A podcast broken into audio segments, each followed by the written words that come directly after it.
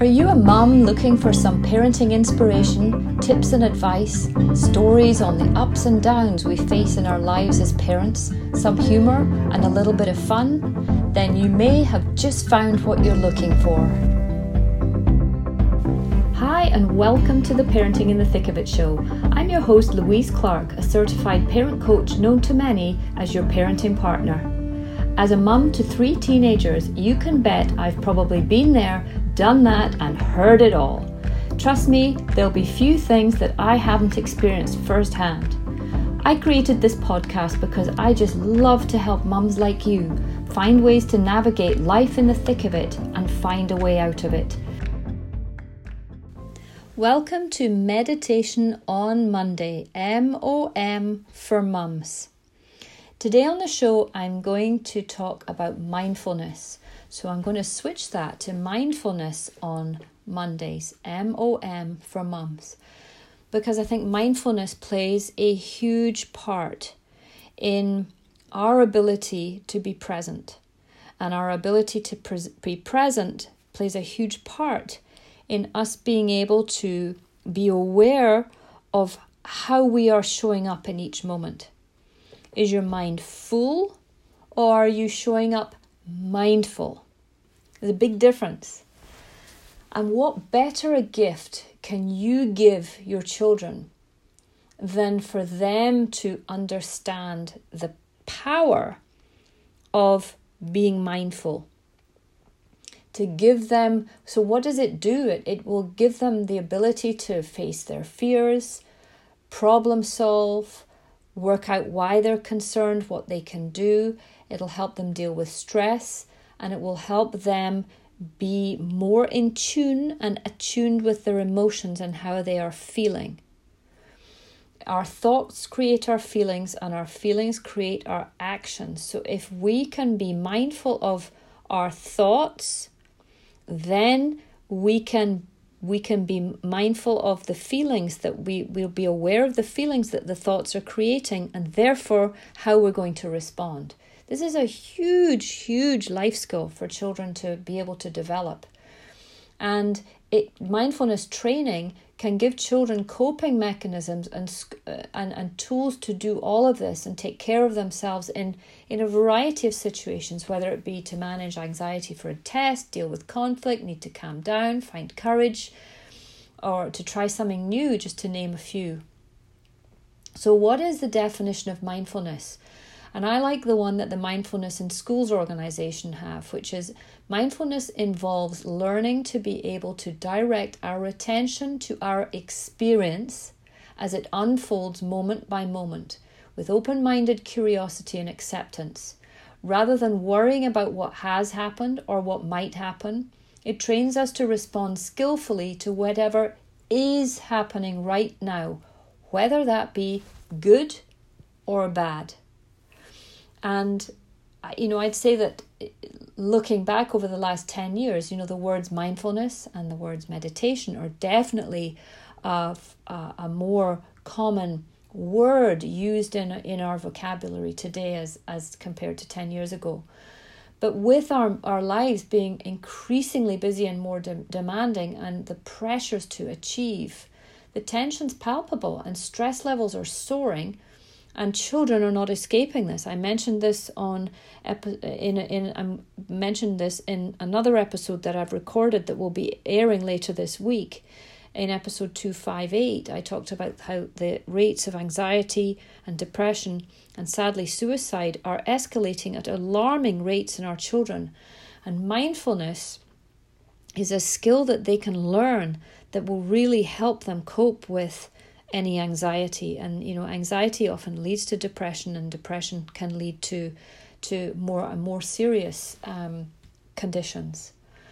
So now more than ever with the proliferation and pervasiveness of technology we need to be unplugged and unwired and we need to do something to increase the connection we have with ourselves to give ourselves the peace still and quietness that we also desperately need. We need connection not connectivity and here's some alarming stats. In 1967, the average age of the onset of depression was 54. Age 54. In 2014, the average age for the onset of depression is between 13 and 15 years old. And one in five kids now suffer from some form of mental disorder. And according to Linda Lantieri, who's the author of Building Emotional Intelligence, she says something has to be wrong with the culture that one in five children are not emotionally healthy by the age of 17. So, what can we do? How can we um, help our ch- ourselves and our children become more mindful? We can create mind- a mindfulness practice. We can teach them mindful techniques to equip them with tools to develop resilience, cope with pressure and stress, and be able to re- self regulate. We can encourage children to be mindful and talk to them about it. We can create a peace corner in our homes where we can go to seek calm and peace and a place for a time in rather than a time out. We can engage in mindful rituals together as a family. We can practice mindful techniques with our children. And we can incorporate being mindful into as much of our daily lives as possible, you know, while eating or going for a walk, sitting on the sofa, staring out the window, just being mindful, giving us ourselves that place. There's a beautiful poem that was written by a child in a contemplative teaching program. And this kid wrote, when she was asked to reflect on using the peace corner, they she said he she she said I don't know if it was a boy or a girl. It's a place where I can think. It's where I can practice. It's where I can just sit still and breathe. Isn't that amazing? So we need to help them approach everyday things with curiosity and to be able to savor them and forgive their mistakes, big or small. Show gratitude for good moments and grace for bad ones. Practice compassion, nurture connections, make peace with imperfection inside and out, embrace vulnerability by trusting others and themselves, and accept and appreciate that things come and go. And Alicia Goldstein, a psychologist and the author of The Now Effect, said that these were some of the things she's noticed in people who have developed a mindful practice. And the notion of being present is gaining such momentum in, in life today. You know, we can see um, athletes practicing it. If any of you watch the tennis and you, you're aware of Maria Sharapova and her little routine between shots, she walks, she, she finishes the shot, good or bad. She walks and she faces the back of the court, and you can see she's just clearing the slate. She's erasing the previous shot from her mind She's erasing the future from her mind and she's bringing herself into the present moment because that's all she can do when she stands on the baseline and she's going to serve or she's going to receive a serve. She can't be thinking about, oh my goodness, I'm about to win Wimbledon, or oh my god, I just lost a point and I'm going to go a set down. If she thinks of the future or the past when she's on that baseline, her next shot is taken care of. She needs to be present. In order to be present, we have to be mindful. So, Chatsworth Elementary School, some school somewhere, um, Uh, did a mindfulness in schools program and they shared quotes from kindergarten to grade two children. And this is what they said If we don't do mindfulness, we would just be too worked up the whole day. Mindfulness kind of calms everyone down. I use it to calm down, and when I'm a little wild and when I'm feeling sad, I can use it. The peace corner is where I can go when I am worked up and it makes me calm. With the death of my grandma and three very close friends, I needed to use the peace corner a lot. Mindfulness is very helpful. The, I love this one. The first time you do mindfulness, you're not going to be that good at it. You're going to do it, you're, you're not going to do it perfect. Your mind's going to wander probably, and whenever you're sad, you can use it even at your house when you're feeling a little cranky. It's nice to have mindfulness, then you can always feel happy. I love that. But mindfulness is such a powerful tool, and it's something that we can empower within ourselves, and we can share just little things every now and again to help our children become more mindful. If you need any more information or, or would, would like to uh, become better trained in a mindfulness practice, do reach out to me. I am certified to, to teach mindfulness, so I would be very happy to chat with you and find a way in which we can work together. And if not, look at some, there's some amazing books and literature out there. Um, Mark Williams and Danny Penman have a great mindfulness book called An Eight Week Plan for Finding Peace in a Frantic World. Jon Kabat Zinn is a world known, acclaimed um, uh, expert in mindfulness. And that book, Building Emotional Intelligence by Linda Lantieri and Dan, Daniel Goleman. Daniel Goleman, also very well known in the mindfulness field. So I hope this has been interesting, useful, sparked your, your curiosity, and been thought provoking. And I'll leave you with this. What can you do this week to make sure you are more mindful and you're not wandering around mind full? How can you empty your mind? How can you clear the slate so that you can enter each moment as a new moment and not bring all your mental crap into the present moment and, and make it toxic with worries about the past and worries about the future and contaminate the beauty of the present moment that is unfolding in front of you every moment. We can make a choice every moment to just show up. Okay, the last moment's gone, this one's new. You know, if I'm sitting at my desk and I'm like, ugh, feeling a bit kind of, I don't know, out of it, I'm procrastinating, I can just go, you know what? Mindset, let's shift.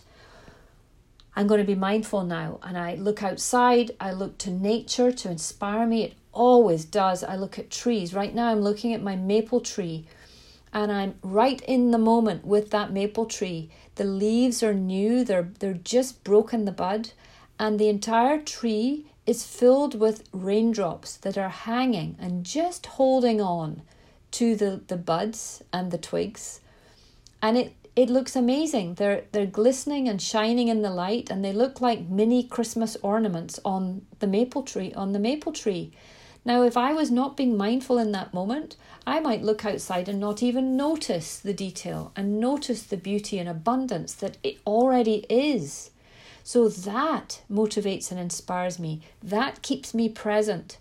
It's it keeps me here and now and not going to the future because in this moment, wow, I've got the, the world's my oyster.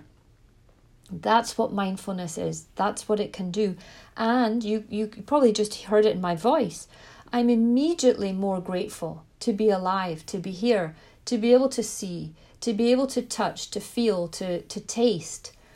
Our senses can ignite a, a, a life in us if we pay attention to them. So, Hopefully, you've enjoyed this, and as ever, thanks so much for listening. I always appreciate your support. Until next time on Meditation or Mindfulness on Monday, MOM for Mums, I will talk to you soon. Bye for now. That's it for today's episode on the Parenting in the Thick of It show. If you enjoyed the show, please do share it with your friends and family. And remember, if you find yourself stuck in the thick of it and can't see a way out of it, please send me an email. I would love to help you. My email is louise at yourparentingpartner.com. And don't forget to take a look at the Parenting in the Thick of It family organizer that I created. It's an evergreen family calendar guaranteeing 12 months of use from whenever you start. It also includes beautifully illustrated, informative, and interactive monthly parenting theme pages to guide you through the year. It's the perfect organizer for busy families to keep track of all their activities, plus help parents be the best parent they can be. It's more than just a calendar. You can find the link for this and the other social media platforms that I am on below the description in this episode. Thank you so much for listening today, and I look forward to being with you all soon. Bye for now.